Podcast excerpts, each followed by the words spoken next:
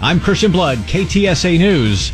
And now let's get things started with the Jack Riccardi Show. Hey, good afternoon. Welcome back from the weekend. Um, I heard you talking a, li- a little bit about, uh, and I heard uh, Joe talking a little bit about the NFL. So, what is your reaction to uh, porn star Jimmy going to Las Vegas? Well, you knew the, the Raiders needed somebody. I, I just Yeah. felt like somehow they were going to. I know all the talk is Aaron Rodgers to New York, and I get Mm-hmm. it, bigger market, whatever.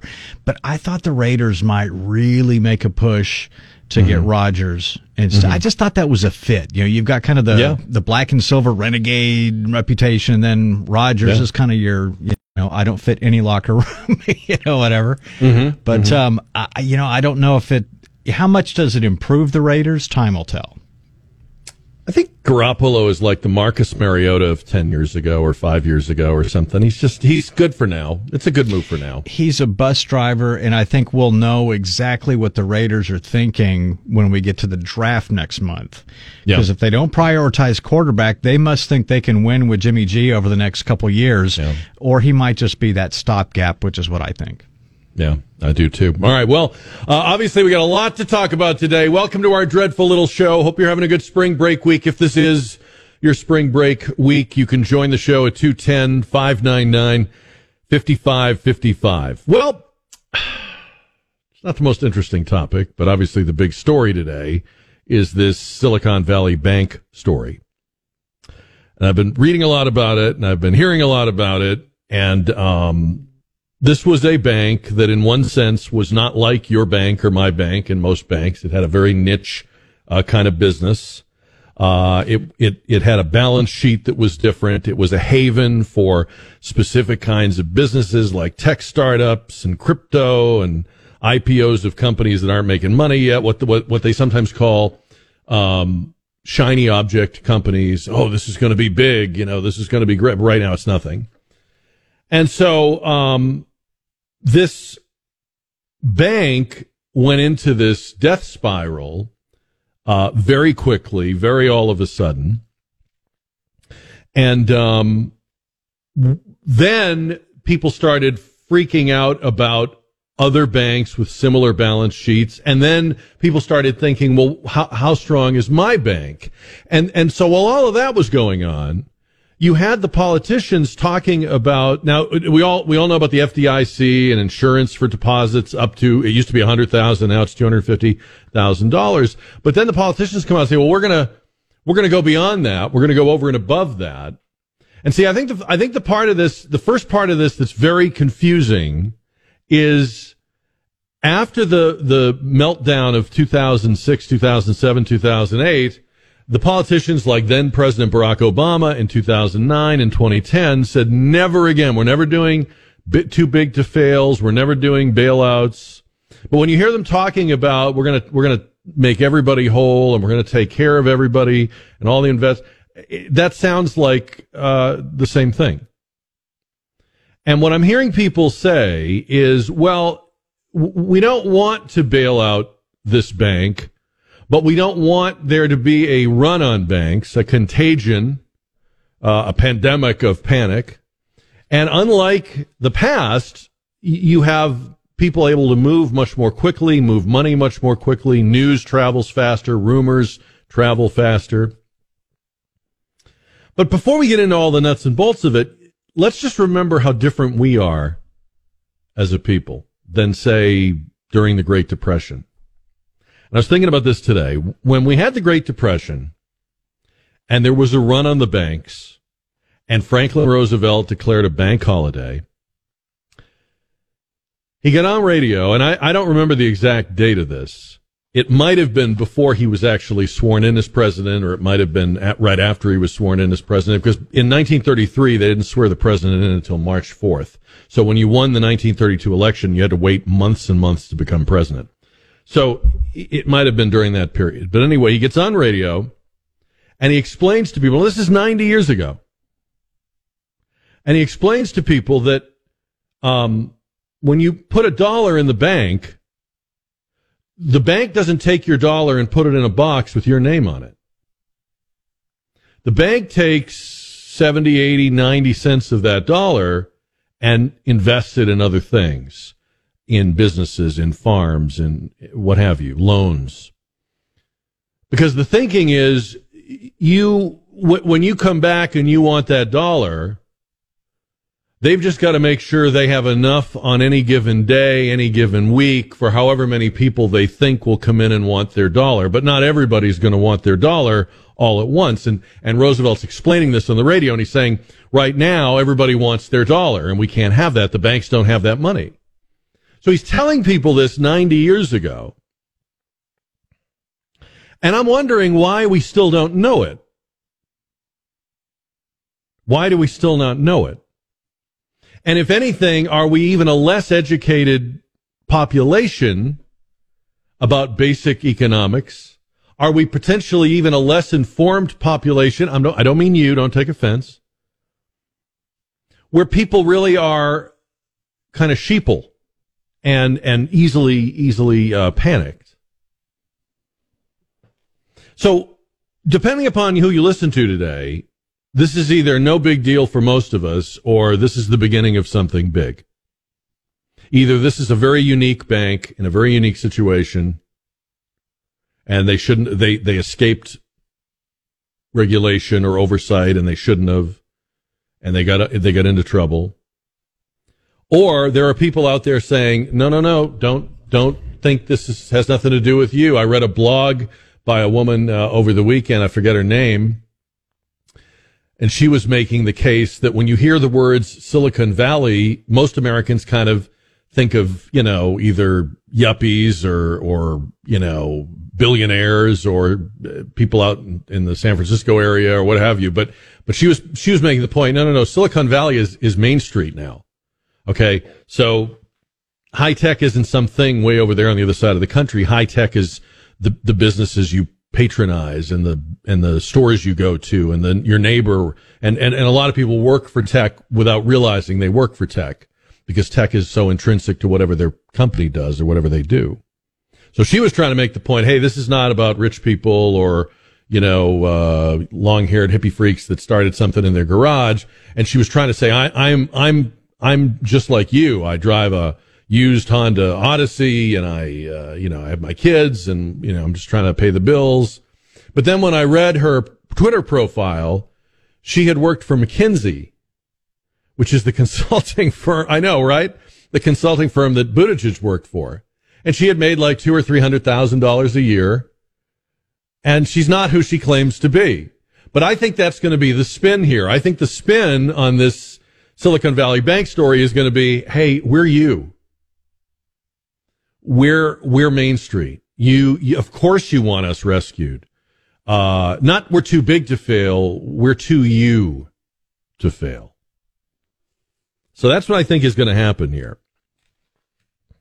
Um, I think people are also looking at the, the divide or the, the contradiction. They see, they hear Joe Biden and his administration hail the economy as so strong, strong as hell, he said the other day.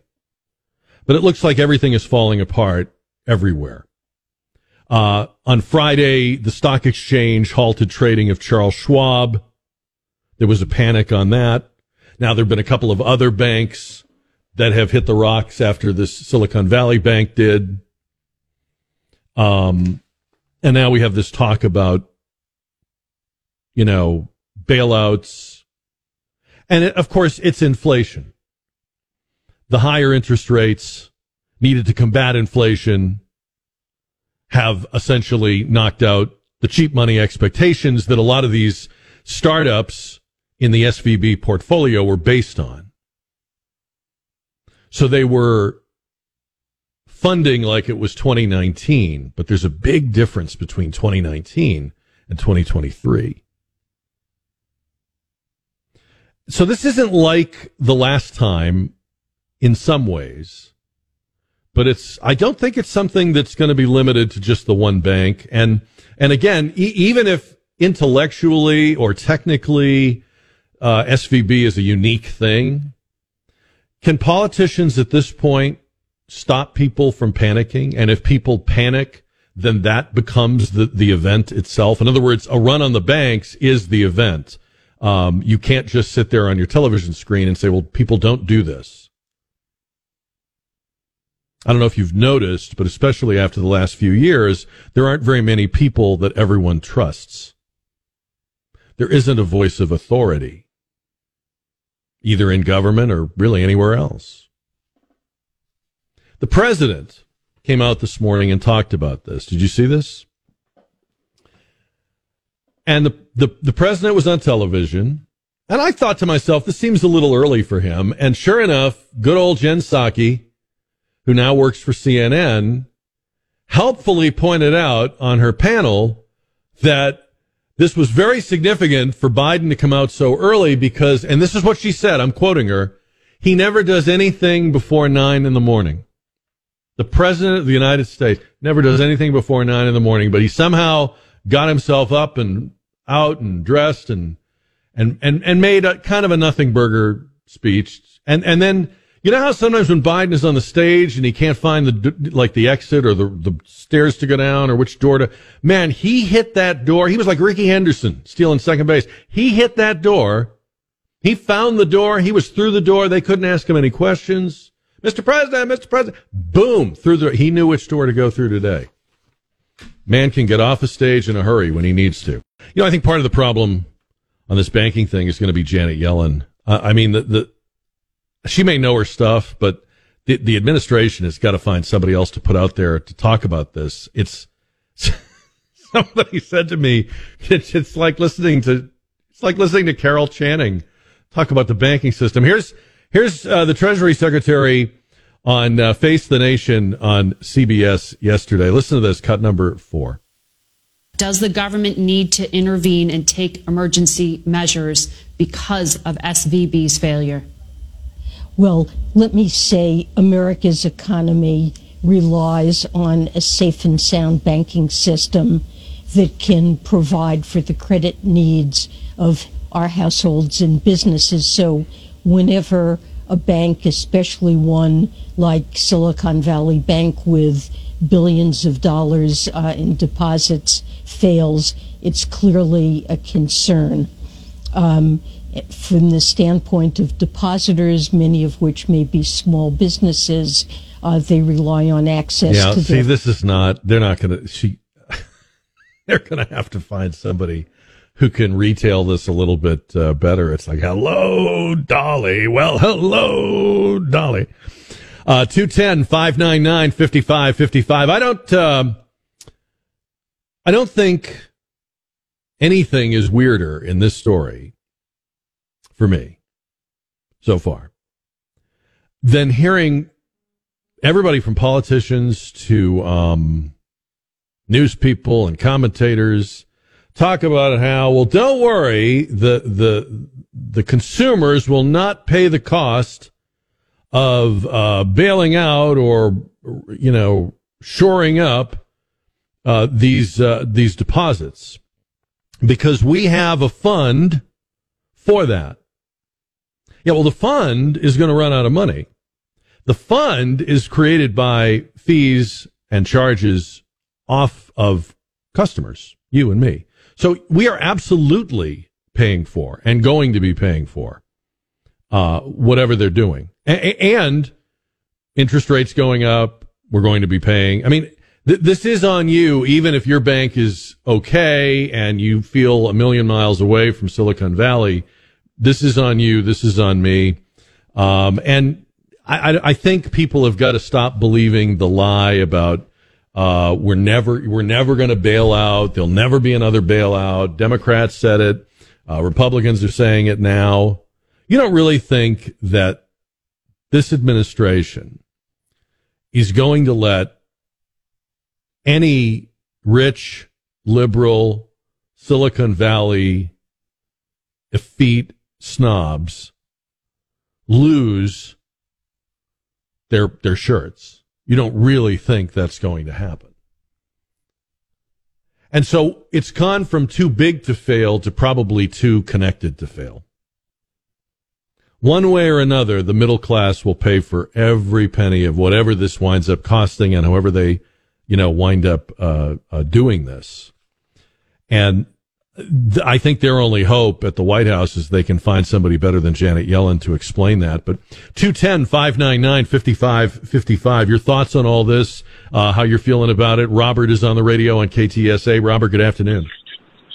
Good afternoon. Well, you know, never let a good crisis, real or imagined, go to waste. Is this real or imagined?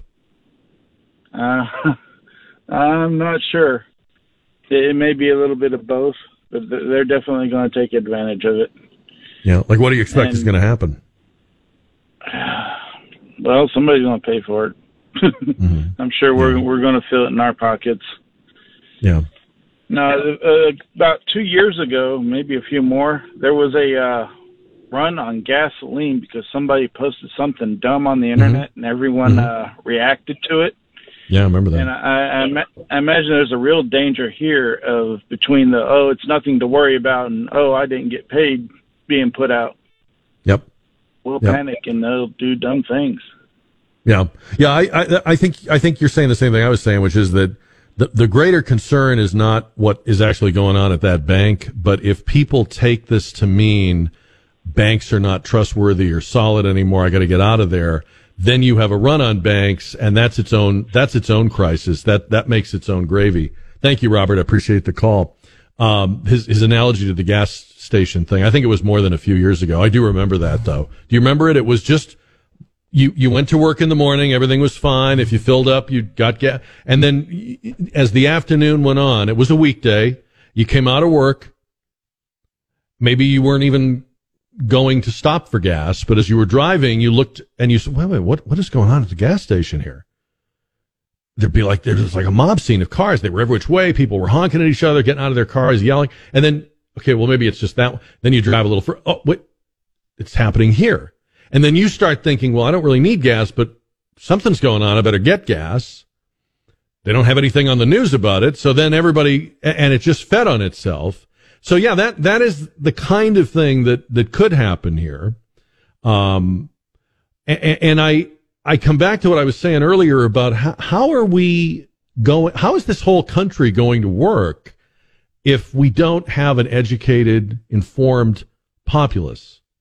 If we keep intentionally dumbing down public school students and emphasizing their gender choices more than their understanding of basic life skills like economics and and, and how money works. If we keep doing this and we keep people in the dark and we keep them stupid, don't be surprised if they panic because that's what, that's exactly what you would do. And, and, and then when the so-called authorities come out and they say, don't worry, we've got this, you're looking into them and you're going, well, you, you look like the people that told me it would be 14 days to flatten the curve. you you look like the people that, told me, you know, um, if I put a mask on, this would all be over in a few months, or we'd be back uh, back in the malls by Easter or whatever it was. So we're living in a time where the people that think they can just come out, oh, we'll just put Janet Yellen on all the morning shows and she'll reassure everybody, and she's, you know, old and authoritative. No, it's not going to happen this time. So I'm not telling you what to do. I'm not. I'm not a financial advisor. I, I didn't go pull my money out of my bank. I, I, I wouldn't know where to, I wouldn't know where to put it, to be honest with you. And I don't have that much of it, but, um, I, I just don't think the combination of lying, completely lacking in credibility leaders and experts over here, and then over there, a growing American population of people that don't know basic econ 101 because the schools refuse to teach it because they're sp- spending so much time being woke and and and uh, you know current. I think that's a bad combination. And so 90 years ago, FDR could give that fireside chat because say, you know, dollar in the bank doesn't mean a dollar in a box. That's not where we are now. Uh, and in essence, the the government today and over the weekend has been acting like it still has credibility. And they maybe believe that they do. But from where I'm sitting, I don't think people are buying their reassurances. So we actually had the second and third largest bank failures in U.S. history over the last few days. SVB and a company called Signature Bank, which had a similar profile to SVB. Uh, and, and these are the biggest since the too big to fails of 2007, 2008. Um, you're not getting straight talk from the politicians because inflation is a big driver of this. Regulation is a big driver of this. Um, and frankly, I, I, I say they need to find a better communicator than Janet Yellen, but frankly, this is one of those moments we've talked about before where if there is a lack of credibility in the expert class, if people don't believe that voices of authority are straight shooters, if they don't believe that the scientific expert or the the uh, you know the, the the the criminal justice expert, or in this case the financial services expert, if they don't believe that that is a straight shooter, a person that just plays it straight and doesn't favor one party or the other, or one agenda or the other, if people don't believe that, then you can make all the proclamations you want, and it doesn't matter. I, I would call this the Fauci effect. I know Fauci thinks the Fauci effect is young people idolizing him and wanting to go to medical school. I think the Fauci effect is that now when they say, oh, let's get our expert to go out and reassure everybody, that doesn't work anymore. You know, the, the voice of authority is a voice without credibility. 210 599 5555. And I have to come back to what I said about education.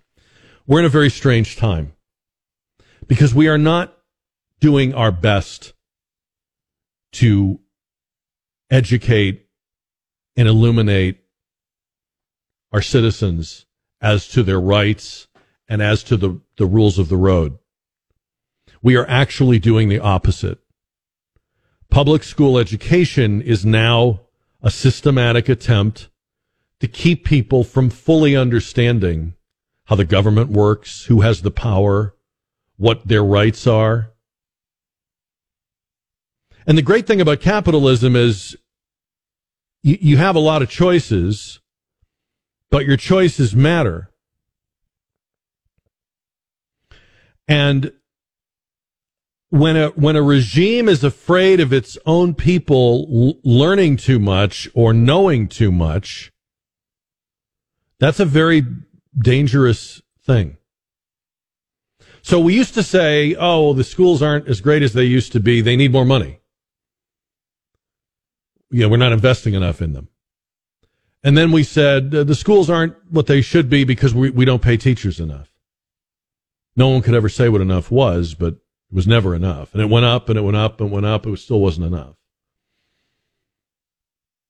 And now I think we know that the real answer is they are afraid of an informed, educated public, so they are making sure we don't have one. Now, what does that mean in this story? Well, if this is a one off thing with this bank and it doesn't really connote anything for your bank or my bank or other banks, then people need to understand why that is. But if it does have implications for other banks, smaller banks, you know, there's the there's the big uh, what do they call them? The big four that are so big that the government would never let anything happen to them. I think it's Chase and Citibank and Bank of America and what Wells Fargo. I think I may, I may be off about that, but I think those are the four. But people have said over the weekend, well, you know, other than those four, uh, everybody else is on the table. I don't know if that's true or not. But like Robert said before the break, it doesn't really matter what the fundamentals are. It matters what people do in this moment. And, and people that don't have all the facts or people that are unable to sort of understand what's happening may panic. And that's your crisis. So, um, ignorance of economics, ignorance of the power of government, ignorance of history. I mean, look at look at the way they acted with the release of the J6 video. The the Democrats are are are acting like they genuinely think it would be dangerous for you to see the video.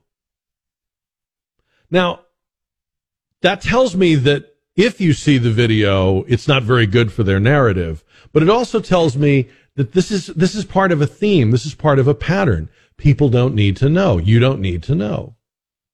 We'll, we'll make the decisions. You don't need to know what goes into them. They did it with COVID. They're doing it with banking. 210 599 5555.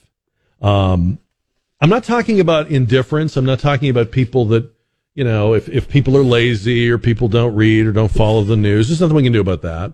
I'm talking about the way we produce citizens. Are the schools there to give you all the tools and give you the, the foundation to be a, a participating, voting, uh, informed, uh, skeptical, empowered American, or are schools churning out uh, sort of mindless drones who have been propagandized, who uh, just have simple messages about capitalism, like, well, banking is corrupt and all capitalism is evil. So, yeah, of course. That's what I'm afraid of. That's what I think we're doing. I think that's what we're seeing right now. If there is some sort of panic, that will be as much a factor as, as anything else.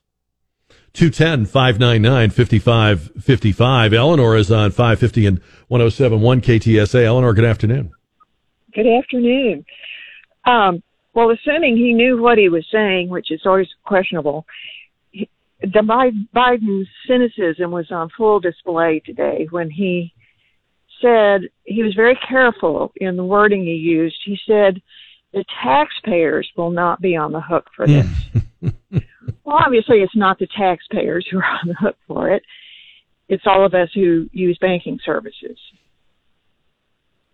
Well, uh, yeah, exactly. I mean, w- there's no there's no source for the funding that he is referring to other than you and I.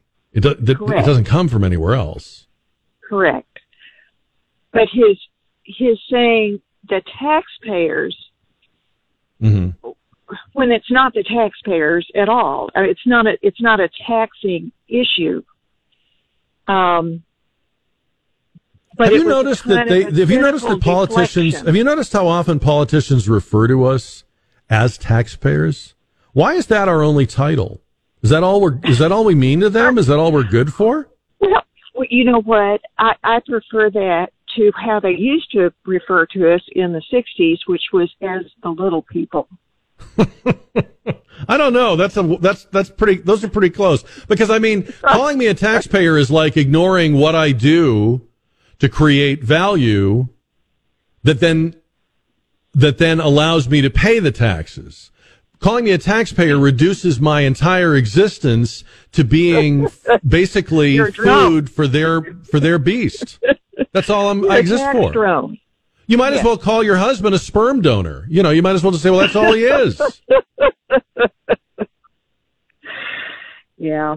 Well, uh, the uneducated masses will be reassured by his statement today because somehow they know that it won't hit them in the pocketbook now. Yeah, no, I think that was a good catch, Eleanor, about the taxpayers. A very good point about that. Thank you. Uh, 210 599 5555. And we, it's so funny the way, uh, history is repeating itself. So I vividly remember, and I think it was 2010, when President Obama came out and he was signing a bill. It was Dodd Frank. It was a banking regulation. It was the response to the banking meltdown of 07, 08 or 06, 07, 08 and um, you know Lehman Brothers and all that stuff.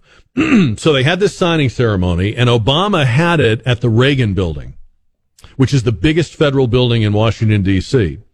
And it was seen by many people as kind of an inside joke because Barack Obama, among many other things, is is a pretty cynical person. And so they think he chose the Reagan building, named after Ronald Reagan, to sort of skewer Republicans. Because here he was signing this massive sweeping new regulation into effect of the banking industry. But in that signing ceremony, which we carried on the show at the time that it happened, I remember him saying, never again will there be bailouts. Never, th- that is the last you're going to see of that. We're not doing that anymore. It was a very popular thing to say. People were very happy to hear that. You know who was standing right next to him when he said that? Applauding, just grinning his veneers off Vice President Joe Biden. You watch. You watch. We're going to have bailouts. There'll just be a different slogan. There'll just be a different explanation, justification. I mean, even like Janet Yellen and, and, uh, what's the guy, Jerome Powell? Is he the Fed guy? They were in government when this happened.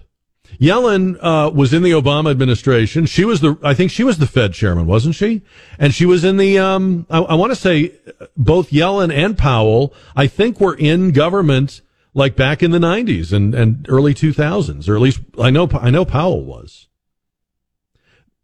This isn't even like Democrats and Republicans anymore. This is uniparty. This is the same, the same usual suspects every time. I want to play this for you. This was at uh, UT Austin, and it was a man on the street uh, interview. Uh, so reporter Savannah Hernandez went and talked to a college student about white privilege. He's a white guy, and I just want I just want you to hear this. It's not, it's very very short, uh, but listen to this, and then we'll talk about it on the other side. Take a listen. I, I grew up as a white man and you, you're the exact opposite, you know? And so it's like my experiences are going to be different from yours. How come? I think, uh, you know, there's a thing of like white privilege. Uh, what privileges do you have that I don't have? Oh, see, that's a question I keep asking myself because, like, in this day and age, like, all the laws, I say all the laws, you know, I'm, it's hard to speak on something I'm not fully knowledgeable of. So, like, I'm sorry if I, like, make a mistake uh, in saying this, but it's like, like, uh,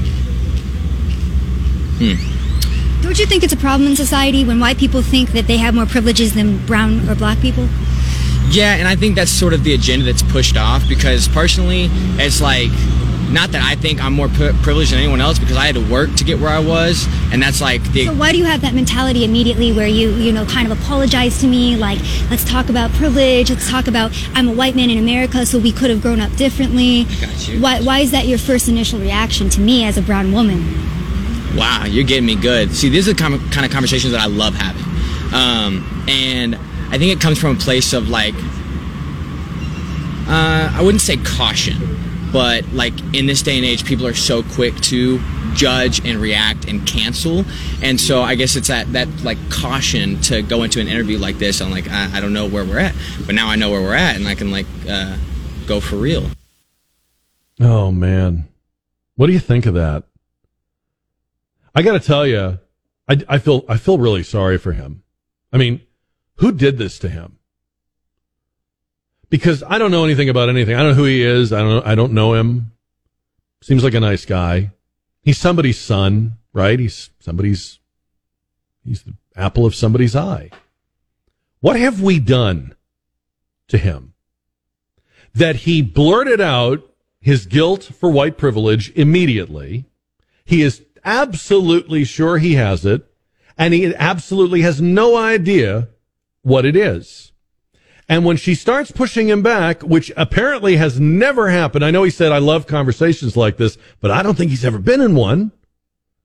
He has nothing to go on, which means he has memorized the term, but he has not learned anything. So he he and then he apologizes. So he's kind of it, it, gets more and more simpering as it goes. And then he even said, "Well, this is the agenda they put out." So he has like a glimmer. There's like a little something is flashing in the in the periphery of his mental vision. Like, you know, I might have been set up here. I mean, what do you think of hearing that? And how many young people would be would be caught by that question. What is your white privilege? What do you mean by that? What what what have you had? I haven't seen any audience numbers yet for the Oscars. Have they come out with that yet, or do you know? Or do you think I'm watching for that? Well, no. I mean, I know you're not watching for it, but I thought it might have passed across your. You I'll know. tell you what. To be honest, I hadn't even thought of it, but I'll I'll see what I can find.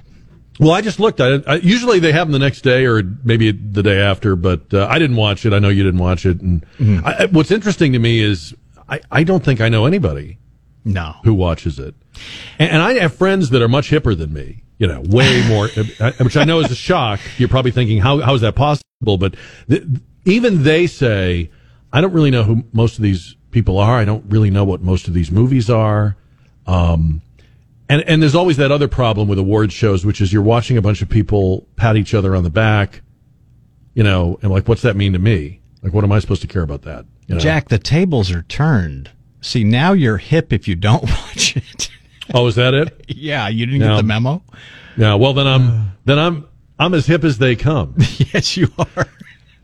But I, uh, but I did, I, I did hear something incredible. Thank you, Christian. Yeah, if you do hear anything, we'll take it. Um, I did hear something incredible. Uh, I forget who told me this, but, and I did not know, so forgive me if this has been going on for years. Maybe, maybe this is not new, but I did not realize that this is how, how far back it's been for me. I thought the Oscars were just on at night. Apparently, they did an all day like uh, preview uh, interviews, uh, red carpet. I thought that was like maybe an hour before the show. Somebody said, "Oh no, that was like four or five hours of continuous coverage." And I'm like, you know, this might explain a few things. You know, when it comes to like how we're voting and people don't know how the banks work, and I mean, good grief, it's they're just movies. And I didn't watch, but I, I have noticed in recent years when you watch a lot of these Hollywood people today, celebrities today, have you noticed they really don't know how to dress? Like, I, I realize everything they're wearing, all these outfits cost more than all the clothes I own and have ever owned in my life combined. I realize that. And the clothes themselves, some of them look really nice. But the people wearing them just don't it's like they didn't brush their hair or wash their face or, you know what I'm saying? Not so much the women. I'm talking mostly about you guys, you younger guys. It's like they're dressed in their parents' clothes. You know, you, they, they don't look, there's not that old time elegance. You know, you would watch a movie star, you know, 50, 60 years ago. Movie stars like, that's how I should look. That's how a man should look. That's, these people, honestly, you know, $3,000 silk tuxedo and they've got bedhead and stubble like they just rolled out of a cardboard box. It's weird. When did that start? And why, who thought it would be a good idea to showcase that for like four hours before the show? We, you know, remember us? We would, we'd be going to church and our moms would be like licking their hands and smoothing down the, you know, Somebody needs to do that for these guys. Anyway, 210 599 5555. All right, so I want to go back to the video of the uh, the UT Austin kid. Um, we don't know his name. He was interviewed by a Turning Point USA reporter named Savannah Hernandez. She's just asking him about white privilege. He knows how to answer, but he doesn't know what his answer means. Let me play it again. Take a listen to this. I, I grew up as a white man, and you're, you're the exact opposite, you know? And so it's like my experiences are going to be different from yours. How come? I think, uh, you know, there's a thing of like white privilege. Uh, what privileges do you have that I don't have? Oh, see, that's a question I keep asking myself because, like, in this day and age, like all the laws, I say all the laws, you know, I'm, it's hard to speak on something I'm not fully knowledgeable of. So, like, I'm sorry if I like make a mistake uh, in saying this, but it's like, like, uh, hmm. All right, hold on, think- hold on, hold on. So, what he's showing us is he's been given the headline, but he didn't read the article. He knows that he is supposed to uh, claim and be uh, uh, rueful for having white privilege. I mean, he looks in the mirror. A white guy is looking back at him. I'm white, therefore I have white privilege. They've told me this. I've heard it a million times. So I know I've got white privilege. Now here comes this Hispanic lady report, reporter asking me these questions. And he says to her, we're opposites. He doesn't know her. He's never met her. He doesn't know, for all he knows, she grew up on the street next to his. For all he knows, she had a more privileged upbringing than he did. For all she knows, he's, she's the daughter of a billionaire. He doesn't know, but he's been told, I'm a white guy. She's a Hispanic woman. I've got privilege over her. She asks him, what is it? And he cannot even begin to answer the question. Continue. Don't you think it's a problem in society when white people think that they have more privileges than brown or black people? Yeah, and I think that's sort of the agenda that's pushed off because personally, it's like not that I think I'm more pri- privileged than anyone else because I had to work to get where I was, and that's like the. So why do you have that mentality immediately where you, you know, kind of apologize to me? Like, let's talk about privilege. Let's talk about I'm a white man in America, so we could have grown up differently. got you. Why, why is that your first initial reaction to me as a brown woman? Wow, you're getting me good. See, these are the kind of conversations that I love having. Um, and I think it comes from a place of like, uh, I wouldn't say caution, but like in this day and age, people are so quick to judge and react and cancel. And so I guess it's that, that like caution to go into an interview like this. I'm like, I, I don't know where we're at, but now I know where we're at and I can like, uh, go for real. I don't think he's ever had to think about it. I don't think he's ever had to think about it. I think he's been told that he has white privilege. He's been told he's guilty of it. He's accepted that. I mean, he's probably a good person. But what's been done to him is is is is a crime. Okay? And he blurts out the answer because he's been trained to. But these ghouls that trained him didn't even give him any material to back it up. You'd think they'd at least have said, now, if you're challenged on that, or here's how to answer if there's a skeptic. But no, he has no. His calling card is I'm white, I'm male, and I'm privileged. That's it. I'm not picking on him. I'm not. Don't don't feel you have to defend him because I'm not picking on him. But this is what we're doing to young people today. And and and I mean, you may disagree with me about this, but as a as a parent, I feel sorry for him. He's not much older than my daughter. I feel sorry for him. He's simping and simpering and and and and and he's in sort of a mental fetal position that is sad, hard hard to listen to. You're not seeing him, but just hearing him, I know you can tell that. He's dumb because he's been kept that way. And he's scared because he's been told to be scared. And she's not aggressive or, you know, she doesn't yell at him or scream at him or th- she says, "How do you know?" And and he just he, he just doesn't know. Steve is on KTSA. Steve, good afternoon. Jack, good afternoon. I have a little funny story to tell about that. I'm telling you, these people, these Democrats, they are afraid of their own shadow. They are afraid that the, their own, their very own woke mob is coming after them. I was part of a group thread on Twitter, and we were discussing uh, the differences of where we were under uh, President Trump and where we are now.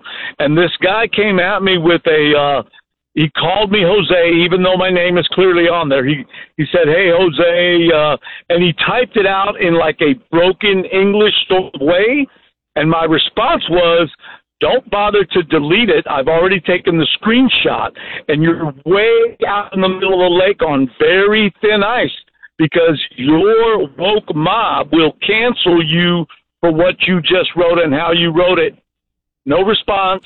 Hello, you still there? No response just disappeared, went and hid in the closet, did not want to further engage after that because he realized then what he had done.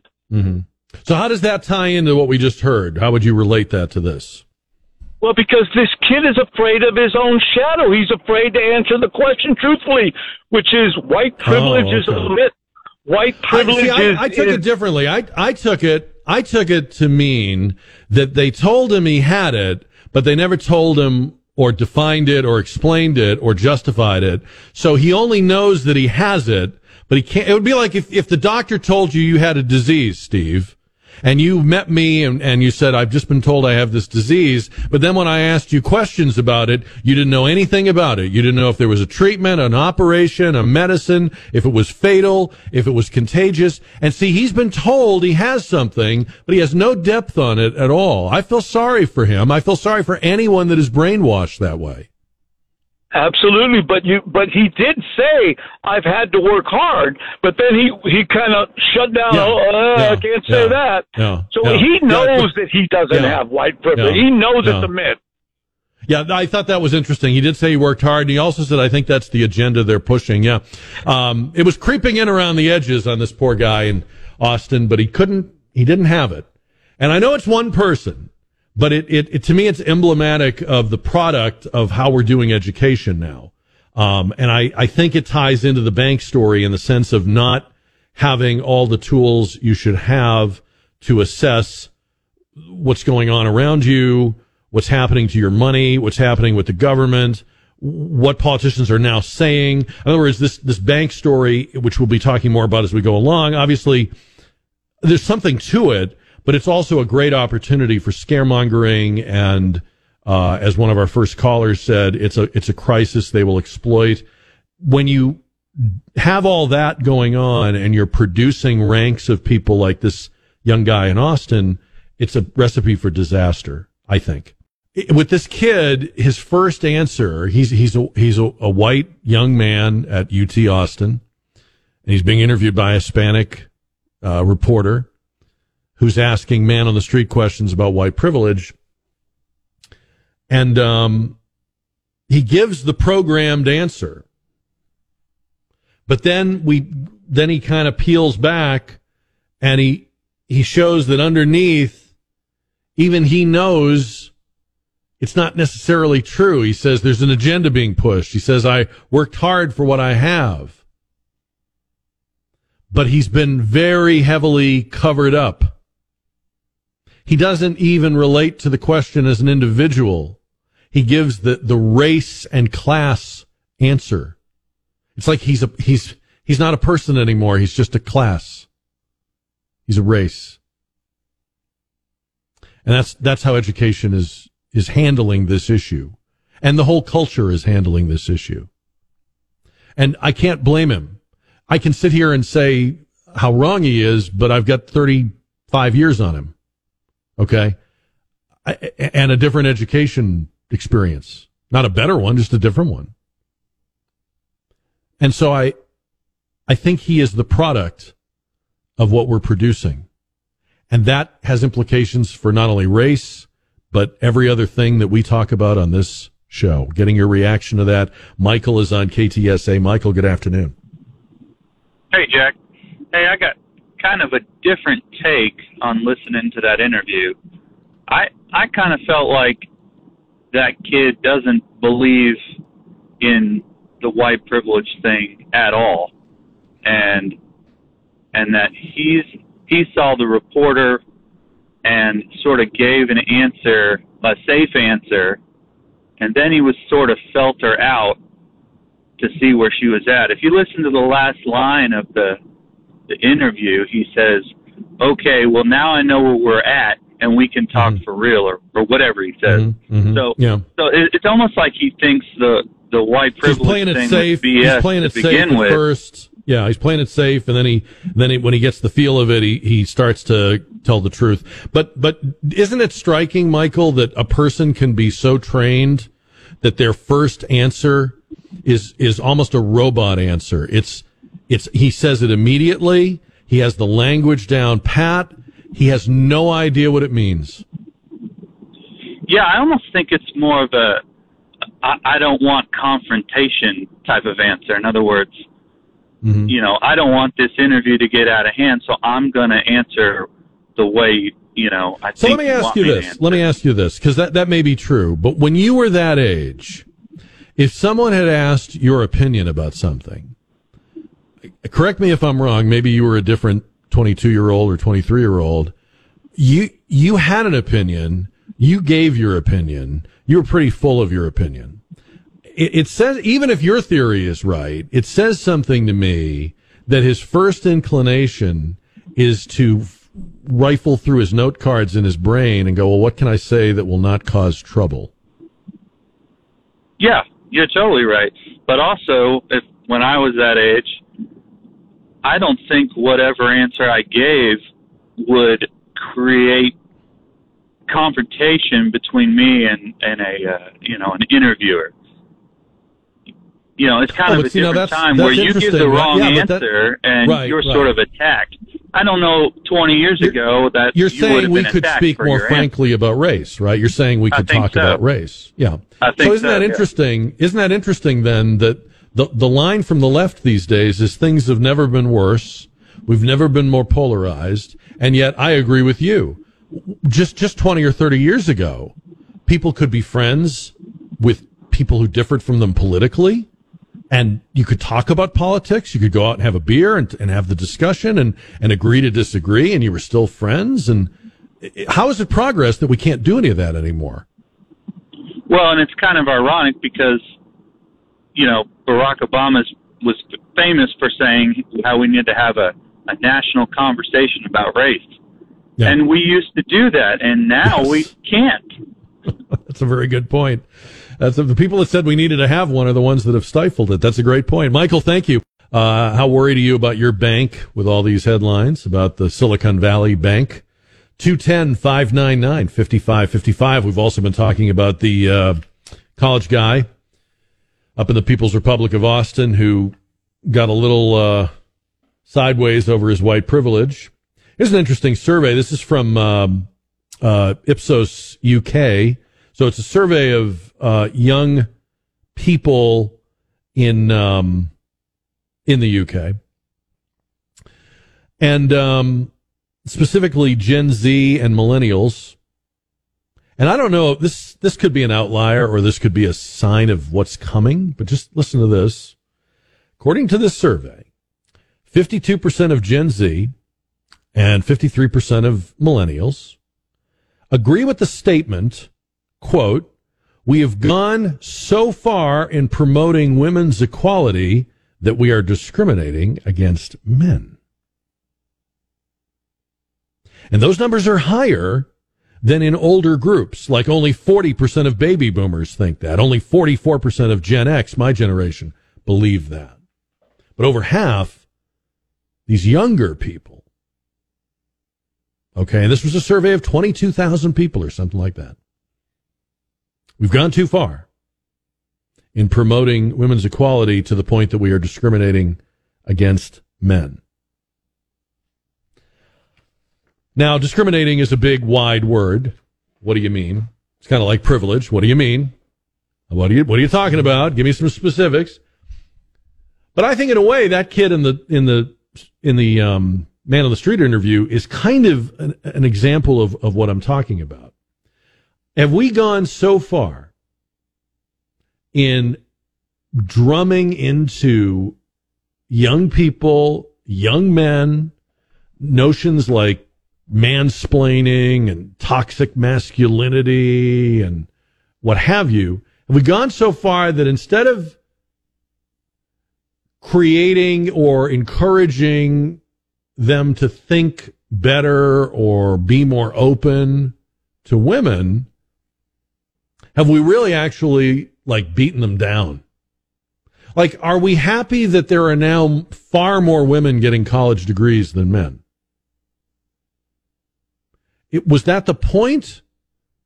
It was the decimation of young men the point? I didn't think it was. I never heard any feminists say that. I never heard a feminist say, we're going to, we're to beat the, the young men of the world into a pulp and that's how we'll ascend. They said things like, we want to be at seat at the table. We want to equal opportunity. We want to compete. We want to be in the workplace. But it seems to me like broadly, generally, what we've achieved is a lessening of ambition and confidence in young men. We talked about this the other day, I think, on the show. I believe it was on the show where we talked about how the, you have more and more young guys that sort of don't know how to dress, sort of don't know how to act, maybe don't know how to be chivalrous or polite or gentlemanly because because we decided all that was old school and unimportant and it contributed to the masculine hierarchy and the patriarchy. And so we and now as the old saying goes now we've torn down some fences that we didn't first learn why they had been put up. Yeah it sounds it sounds to me like people are starting to again it's one survey. I'm not going to pin too much on it but it sounds to me like people are starting to question whether we're making progress or we're just kind of moving the deck chairs around. And I, I like the conversation we had with the gentleman right before the break about if it was easier to talk about race, or if it was easier for white and black people to talk or to be friends 20, 30, 40, 50 years ago, then what have we done to that? And who's done it? And I go back to when I was a kid, how we were really, really encouraged and um, kind of surrounded by the idea of being colorblind. And um, it was a very appealing, I, I never felt like it was coerced, but it was a very appealing idea to me as a young person. You know, I'm going to, I'm going to look past this person's outward appearance. I'm going to look for who they are.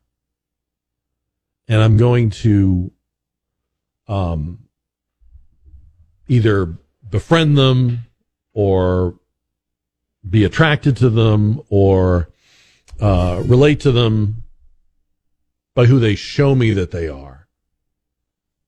But I'm not going to first put them in a folder. And, and I believe we do that now at all levels. That's, that's, I mean, the government, employers, the colleges, the, the culture. There's, there's an entire subculture of people for whom race is a business and they make no bones about it. Remember all the remember all the shock people seem to have when they found out that the BLM founders had the mansions. I wasn't shocked at all. We knew that was big business. We knew if you're if you're picking up five and six figure consultancies from Fortune 500 companies, you're making good money. And look, more power to you if you can make it, but you're making money off that. Okay, let's be honest. It's a business. It's an industry.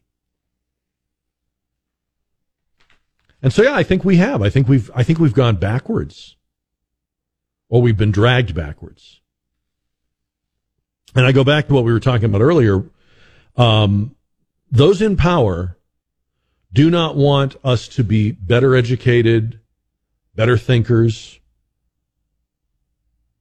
They are very happy to keep us in the dark and feed us, you know what. And that's why you had what you had during COVID. And that's why you had the panic. What was it just last week? The panic last week. This week it's the banks. Last week it was the Tucker Carlson has the J6 video and he's going to show it and they've given it all to him. And oh my God, people, what will, what will he show people? When first of all, there shouldn't have been anything he could show us that would be any problem. Haven't you been telling us the truth? Haven't you been telling us what happened? Why are you worried? If you told us the truth, what would 40,000 hours of video mean to you? Nothing. You told us the truth. You told us what happened. But people looked at it and said, well, wait a minute. This isn't what they told us. This is not what we were told. And I think it's interesting that um, this race to keep people kind of in the dark and to program rather than educate people. The thing that's fouling it up, ironically, is technology. The thing that's fouling up the plan is technology.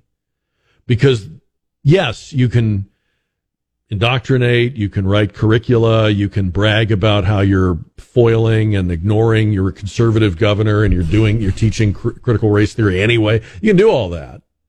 And you have total control of that educational apparatus. They've, they've, the, the left has, has completely taken it over. But there's that pesky little ability people still have. It's, it's a, it's, it's a little tricky but they can find alternative sources. They can find alternative viewpoints. They can get involved with something like PragerU or, you know, follow Jordan Peterson on Twitter or whoever, whatever. and they can, they can say, you know, there is another way to think about this stuff or there's another way to, to relate to this stuff. And maybe even if you rewrite the history books, you can't rewrite the ones that have already been written and are already sitting around out there on a shelf somewhere or in a bookstore somewhere. People get a hold of those. It only takes one book, the right book. You know, think about it. There's there's millions of books in print. But if a young person reads 1984 or Fahrenheit 451 or Brave New World, just to name a few, it could change everything. Everything. So they've got a pretty good plan, and it looks like it's going to be hard to foil, but there are, you know, there are gaps in their fortifications, and and and, and I think technology is is also part of that. We're live right now on KTSA and available as an on-demand podcast whenever you want it. Uh, just go to ktsa.com uh, and look for on demand, or look for the Jack Riccardi Show wherever you like to get your other podcasts. President Biden came out this morning to give a talk about the Silicon Valley bank failure. And I thought the most interesting thing about the uh, appearance was how fast he got off the stage. You know, he sometimes looks a little disoriented at these uh, events, but he was a man with a, on a mission to get out the door before they could ask him any questions. He knew where to go. He moved with swiftness, and there was no stopping him.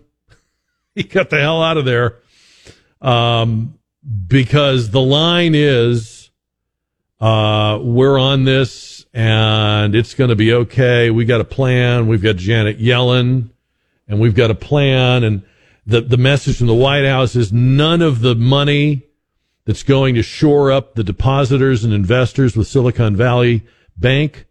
None of the money is coming from taxpayers. It's coming from a tax on banks that funds the FDIC. Yeah. Uh, who, who, who do they think that money comes from. In the end, you pay for it. And they're blowing smoke. Money in the banks is our money. Fees that prop up these funds are our money. Now, there's a congressman, Ro Khanna. He's a far left progressive congressman from California. He represents the district that this bank is in. He was on uh, with Margaret Brennan on CBS's Face the Nation. Is that is it Face the Nation? I think it is. Um, listen to a little of this. I want to roll in and out of this a little bit. Cut number three done. I have great respect for Secretary Yellen, but I think we need to have more clarity and greater uh, strength in what Treasury is saying. First, the principle needs to be that all depositors will be protected and have full access to their accounts Monday morning. All They're, depositors, meaning those with accounts bigger than $250,000, which is the cutoff for insurance right now. Yes, all of them. There's precedent for this. Chair Powell, when he was at Treasury in 1991, the Bank of New England collapsed. And Chair Powell said the Treasury coordinated with FDIC and with the Fed, and they insured every depositor then. And why did they do it? They didn't want a regional run on the banks. Here's what I'm hearing. Okay, hold on, hold on. So um, I remember that because I lived in New England at that time. Bank of New England was an old institution. It it it went bust. There were lines. There was a run on it. That's all true. People like Ro Khanna, I don't think he was in politics 33 years ago, 32 years ago, but uh, people like Ro Khanna would have been screaming the loudest, right? Oh, it's the old boy network. Oh, Bush administration taking care of its its uh, Boston Brahmin, you know, buddies. I mean, the idea that a progressive leftist would reference the Bank of New England uh, rescue to justify his district's biggest bank is hilarious. And of course, he repeated the whole thing about, oh, you know, the FDIC insurance is just that's that's just a tax on banks. That's that doesn't affect people or come uh, you know from people at all. And they keep talking about he said it. They're all saying it. We're gonna we're not gonna pay heed to that two hundred and fifty thousand dollar cutoff. If that's the rule, why is that never obeyed? If you say we insure deposits up to $250,000, what you're telling people is don't put more than $250,000 in a bank if you have any concern or need to be concerned about its availability. I'll give you an example, and I, I can't remember his name, but one of the big stars in the NBA, a guy that plays now, and I read this recently, and I I didn't pay attention to it. It wasn't important to me at the time I read it, but he's one of the big stars, and he was talking about how when he made his bag. Somebody out there may may know who I'm talking about. By the way, when I tell the story, maybe you'll remember this. But when he made his bag, and he got his millions, he spread his money around. He put it in a lot of different banks. And they asked him why he was doing that. He said, I don't want more than $250,000 in any of these banks. I mean, this is a guy that's got beaucoup money, but he knew that, that rule and he thought, well, I, I'll make sure if any one of these banks blows up, I've got the insurance if if it's not the rule, if we're going to say, well, when there's an emergency or when, then just don't have the rule. Every time in every administration, we blow past it. And literally, the man who's president was part of an administration that said the last time we will not do bailouts. Well, they're not going to call it a bailout. You can call it Harry or, you know, Frank. It's, it's still going to be a bailout. Do you think when a baby is born, Christian, they can look down at the baby and tell that this baby is going to be a bank president someday? It's a great question because when my son was born, I looked at him and said, he's not going to manage a bank. I actually, they all kind of look. They, they don't look like they're going to be capable of too much Uh, there at first, do they? no. Somebody once said they all they all look a little like Winston Churchill at first, but uh, right. But yeah, no, I was just thinking about this guy, this uh, Silicon Valley bank guy, this Greg Becker. Mm-hmm, yeah. You saw he put out a video that was pathetic. Just, I'm so sorry. Right. I am so concerned for all of you. He says to his employees, I'm going to ask you, and I, I hate to ask, but I'm going to ask you if you just hang in there with us for a few days and just help us out, help our, help our clients. This is a guy that sold all his stock Yeah. in the bank the end of last week Yeah. and gave bonuses Yeah, how right much was before this happened. How much was his salary? I saw this earlier this morning. I didn't. Um, I lost track of it. But uh, uh, the people running both of these banks, they're not going to Mm. miss a meal. Mm-mm. Mm-mm. No. Mm-hmm. But he put on his little sweatshirt. You know, I'm just a man of the people here. I'm just. Does this have kind of an Enron feel to you? I don't know because I don't know if people really ever knew what Enron did. I mean, Yeah. we found out later, but Yeah. Enron was kind of a was kind of a, a I guess you'd say kind of a, a, a creation. Yeah. Whereas we should be able to fairly well understand how a bank works or how it's Mhm. supposed to work. And uh, yeah, but I I, I got to say, as much as we can pile on this guy, and he certainly seems kind of sleazy, they know they'll be bailed out. I mean, if if you worked in a business where you knew no matter which administration's in power, no matter which party's in power, they're going to do it. They're going to say they won't, but then they will. It would kind of influence what you did. That kind of knocks down the incentive to to be a successful business, doesn't it? Hmm. Or to be prudent, or Well, even yeah. to be kind of uh, maybe you know maybe to be kind of a hey show me you know you're you, you're going to have to really show me more before you get this loan. yeah But I, I, I would think in a way I, I've never been in the banking industry, but when I look at how readily politicians run to their aid, well, I mean I guess you would take chances, right? We need this in radio, don't we? Oh man, if radio companies know? knew, yeah, Oh, oh, if, ra- if the radio industry knew that it would get bailed out, hello, Yeah, ratings exactly. are, ratings are down, but don't worry. yeah, we got a plan. We got a plan for that. Sure. Janet Yellen has a plan for that. All right, thank you, sir. Uh, two ten five nine nine fifty five fifty five. I thought this was very interesting. Uh, Congressman Tom Massie on Twitter said that uh, he was in a briefing. Now, I read this today, so I don't know if he tweeted this today or if he tweeted it over the weekend. I, I often will read tweets, but I'll forget to look at the date stamp on them. So anyway, he, but I follow him on Twitter, and he's an interesting guy. He's a libertarian uh, congressman, and he had been in a briefing, a bipartisan briefing uh, that I guess the Treasury Department gave them about the banking crisis, and he said, "No joke, a Democratic senator." and he had the courtesy to not name him or her. So the Democratic senator asked if there was a um, plan in place to censor or control social media in case there began to be a run on the banks or a bank panic in this country. Their first thought is how do we control the the proles, the serfs? How do we how do we make sure they don't rise up against us? I mean, this is coming right on the heels of all the backfilling and backpedaling and and and so forth with COVID and the admissions of yeah we we a lot of the stuff we called conspiracy theories turned out to be valid they have learned nothing they have reformed nothing. They have not turned over a new leaf. There isn't a new attitude. We haven't. Question was how do we control people getting information about this? From your elected representative.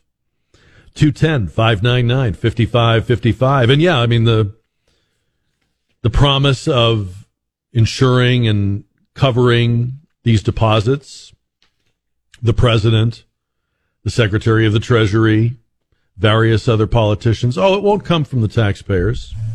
It'll come from these funds that we have. All of it is from us. Everything is, is us. The, the government doesn't produce a product or service. It only has the extraction of taxes and fees. And when they extract them from businesses, the businesses pass them along to the customers. Well, we're the customers. So you can call it special and unique and you can give it a new name.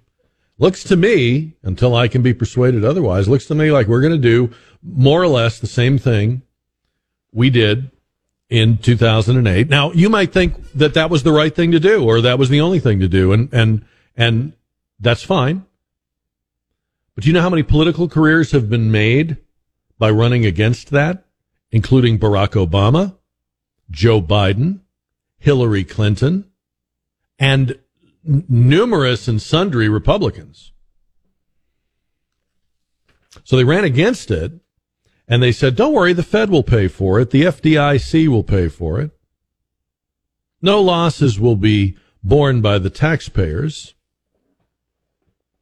but they will charge the banks for those losses.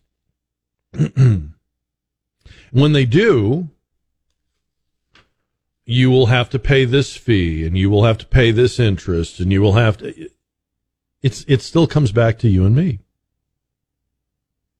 And I believe that part of the reason this keeps happening, it's like, you know, Charlie Brown running running after that football and trying to kick it.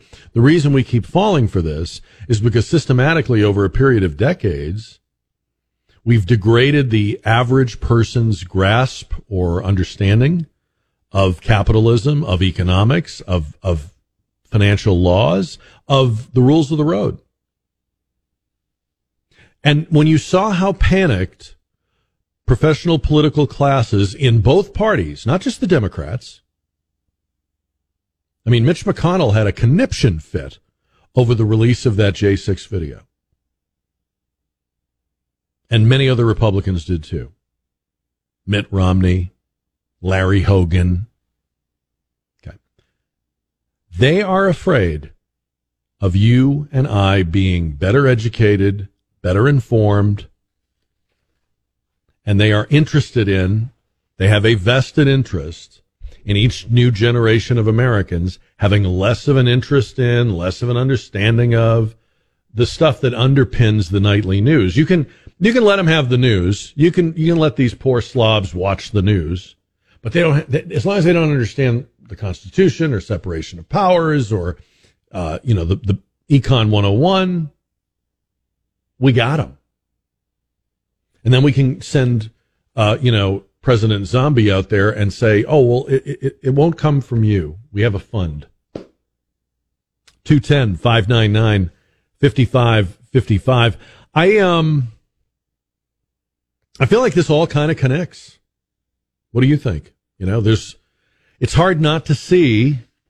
I don't mean I have like a thing on the wall with pins and yarn strings, but I mean, it's kind of hard not to see the value of an educational system that emphasizes fuzzy concepts like um, critical race theory and uh, selecting one's gender and fussing with pronouns and sanitizing American history and doing new math so that math isn't straightforward anymore. A, a, a, mom or dad can't sit at the kitchen table and, and work through the problems with their children because the way the problems get solved now, even the problem, the way the problems get written now isn't the way you and I learned it. I mean, you, you, you might have been a whiz at math when you were in high school 30 years ago. It means nothing now. It means nothing. So it's hard not to see a connection between all that and then running a line of jive about this won't come from the taxpayers, right? Jack here on KTSA right now. You can join me 210 599 5555. So I don't know if this, these numbers are correct or not. They come from a nonprofit group, but it says that three quarters of us in this state do not have any paid leave from our jobs, and three fifths of us have uh, only unpaid leave. So I don't know if that's true or not. That's what they say. And I was reading this in an article that says the legislature is uh, going to consider a paid parental leave benefits bill that would require companies to give eligible employees up to 12 weeks of paid leave when they have a newborn or adopted child. And you would get paid either by your employer and or by a state fund that would be established to augment what the employer could pay you. Now, um, I don't know how you feel about paid leave and the idea of a law. But when I see politicians angsting about parents and the struggle of working parents having a baby and needing time, I hate the fact that we let the politicians off the hook so easily. We are so easily deflected by their seemingly sincere concern for us. Oh, we want to get you paid leave. We want to, we need to help you uh, with some paid leave. And what they're hoping you won't think about is that the tax burden is why both working and having a kiddo is so hard because, and I'm going to say it, and I know it's going to make me unpopular, and I don't care. Used to be when you had a baby, you stayed home with the baby for a while. You became a one income household. And in fact, I, I grew up in a one income household. That was the only kind we had. My mother didn't work while we were all at home. We were not rich. My father never made big money. We drove used cars. We paid our bills. We didn't have credit cards. We had clothes from consignment stores, which were nice, but not new. We didn't have anything fashionable. Uh, we didn't take a vacation. We never went anywhere. I, I know this is shocking, but we, we never went on a Disney cruise. I know, I know. It's like a war crime. But I mean, um, don't you think and I'm not saying, don't get me wrong, I'm not saying there's no use for, no need for paid leave or maternity leave or paternity leave or whatever we want to call it. But don't you think if they cared, really cared, um, the first order of business would be to make the tax burden on people as light as possible. Let us please only ask for the barest minimum of what we absolutely need just to do the basic vital things of government, just the basics. As Calvin Coolidge famously said, government should do a few things vigorously and well. It was either Calvin Coolidge or Teddy Roosevelt. I always forget. That would impress me. You know, you, you, you give a speech about that or you make a move in that direction. Hey, we really need to get off people's backs so that when a, when a, when somebody is starting a family, if they want to and they figure out how to, they can just stay home. I don't mean take leave. I mean stay home and be there for their child and maybe walk with them to school or be there when they come home from school or homeschool them. See, that was possible not so long ago. And you're hearing me say it now, and you're like, well, what do you want me to do next? Churn my own butter? I mean, Jack, come on, that's not realistic. We both need to work. We're not doing luxury items. We're not taking the Disney cruise, but we, we need two incomes. I know you do. I didn't say you didn't need them. I said you shouldn't need them. I'm saying you need them because of these same politicians that are giving speeches about how they're so concerned about you that they want to create parental leave. And again, you may think that this is the best solution and you support what they're doing. I'm not telling you what to think. I never do that. I just give you other ways to think. What if,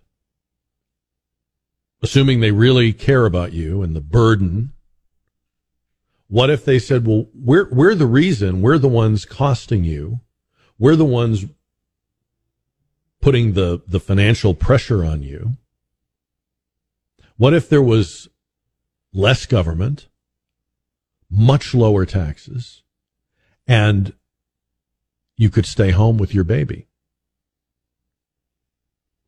210 599 5555. I, I just, I think it's another way to think of it. Like when they say they want to help, they always then tell us how they're going to help. They never ask us, how could we help? What do you need? What would you like? Right? They always, they always have the, um, they always get to define the problem and the solution. And we're supposed to just sit there and go, oh, great. Thanks for being in touch with us. You're so real. But I think, I think if we care about families and family life and the quality of the parental bond, I, I think smaller government makes for a better family.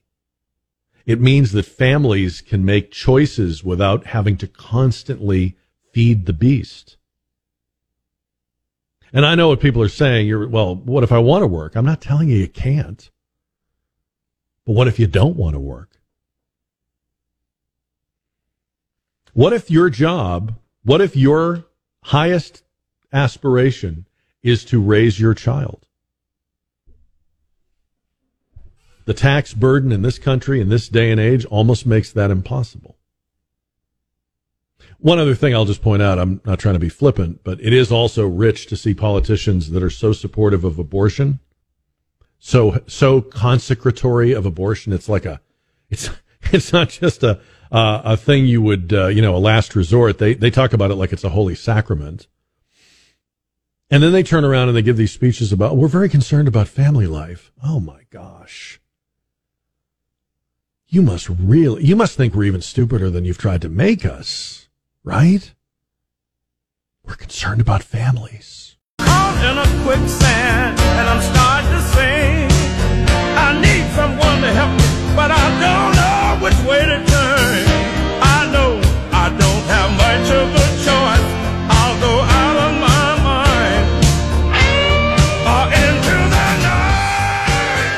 say whether there will be other regional bank failures?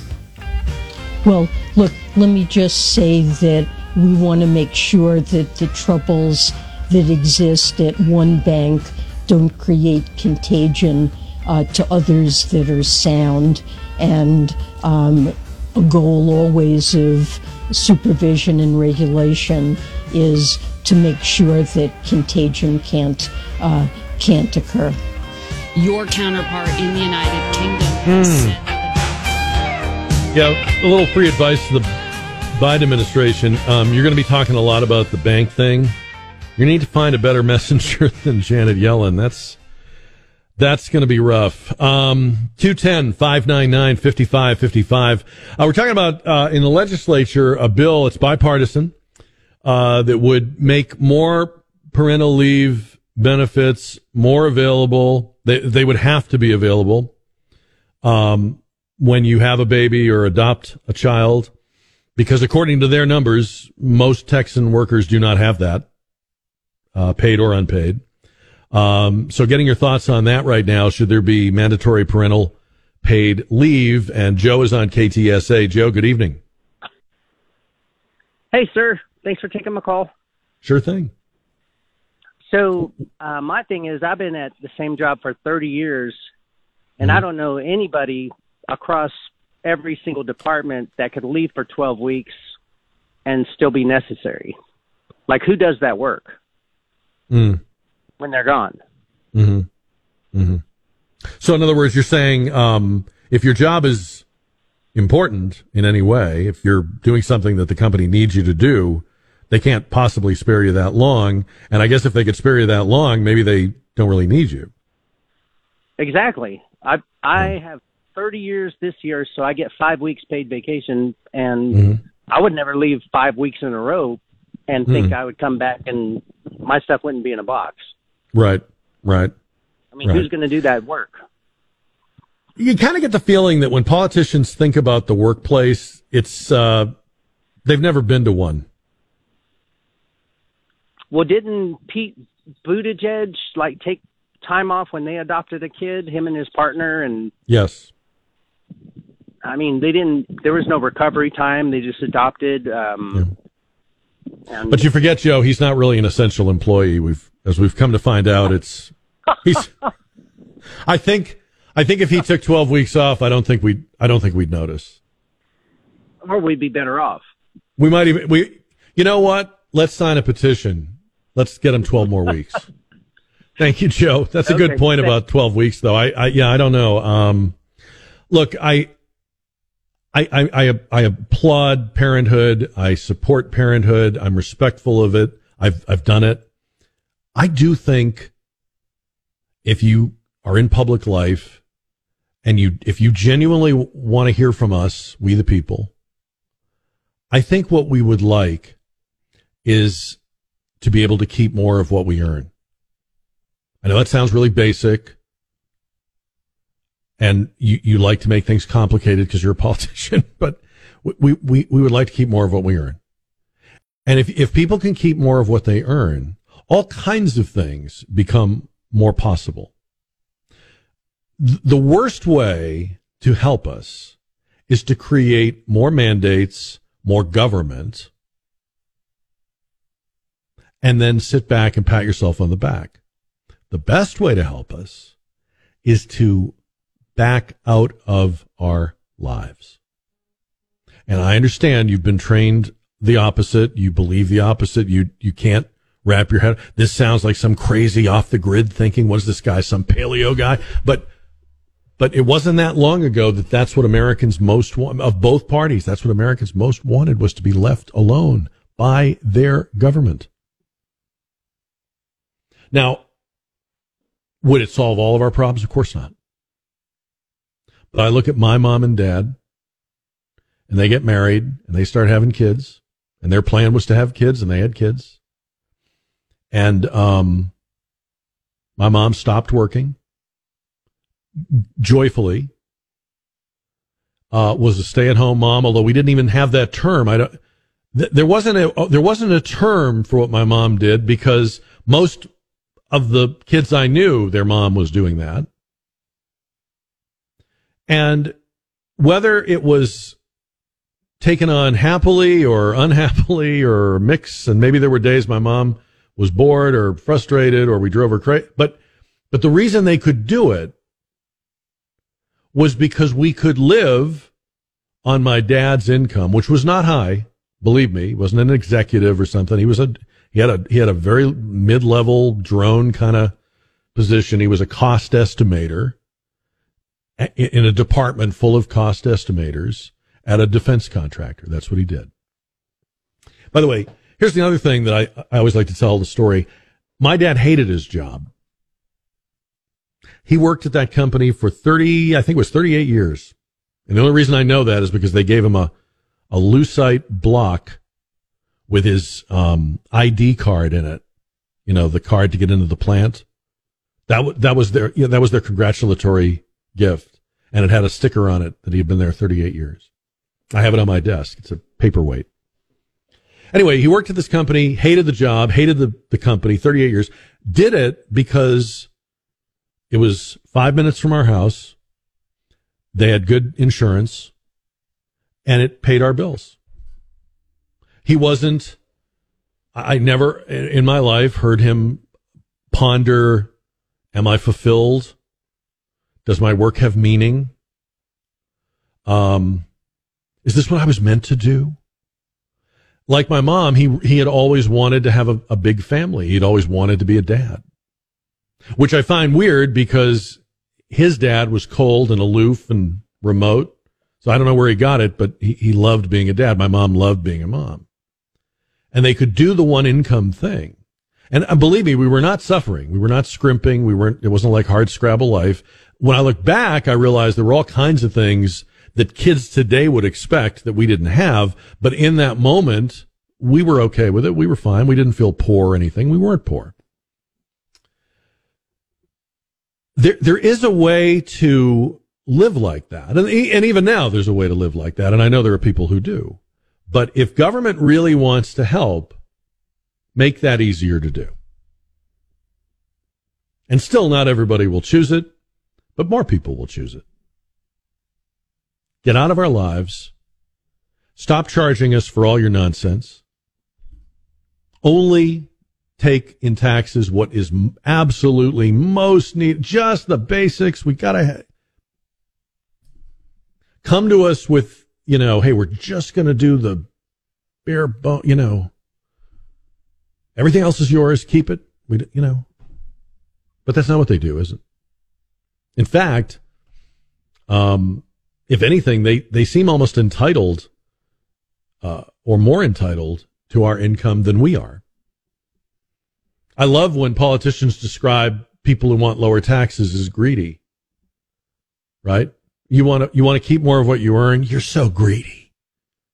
What's the matter with you? You Gordon Gekko? Only a politician could see it that way. On the uh, JR poll, uh, across all our platforms, the question was, how worried are you about your bank? Presumably you're not banking with Silicon Valley Bank, I understand, but are you worried about your bank at this point? Um, 54% say they're somewhat worried about their bank. 40% say they're not worried. 6% very worried. New poll question tomorrow. We get started at 4 or find it anytime at ktsa.com. I predict we're going to have a whole new wave of those feel good bank commercials, you know, Golden Lab, kids splashing around in the swimming hole. You know, we're here for you. We're solid. You've always been able to depend on us, like that old elm in the back. Just kind of sh- shading over your life. We're such and such bank. Here for you. Did you get all that on tape, Don? I think we just did the commercial. Well, let me be clear that um, during the financial crisis, um, there were um, Tomorrow you need to find some Carol Channing so we can explain why she's the Carol Channing of the banking crisis. All right, I, I thought this was fascinating. According to the data from the recording inst- the recording industry, inst- I'll try again. The Recording Industry Association of America. They're the people that track the sales of music. Basically, they keep the data.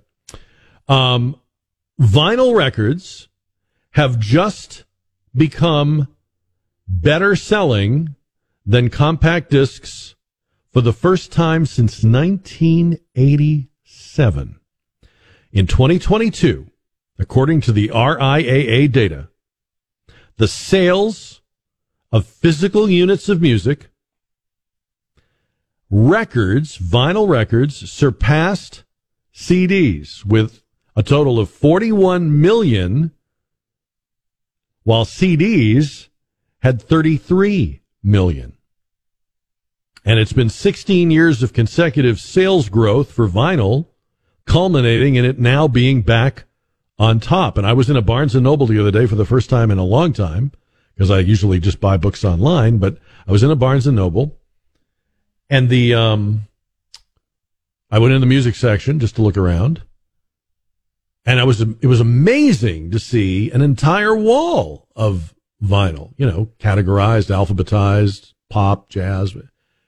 It's just like you don't, I never, never thought I'd see that again. I mean, you expect to see vinyl for sale like at half price books or, uh, you know, consignment places, but this was a new, new store. So yeah, uh, the vinyl boom is back. And um, a lot of reasons, according to the RIAA, among them during the pandemic, uh, artists began releasing music on vinyl again. Um, and there are more and more people who have acquired high end turntables and speakers and have come to swear by the superior audio quality of what I guess you would call analog versus digital. Now, there's no question about that. I mean, if, if you, if you bridge both eras like I do and you played both on the radio and you've played both at home, there's, there is no question that with a good needle and a good a turntable and a good condition piece of vinyl, it does sound richer and fuller. But I guess I wouldn't have expected that enough people would be vested enough in it to do that.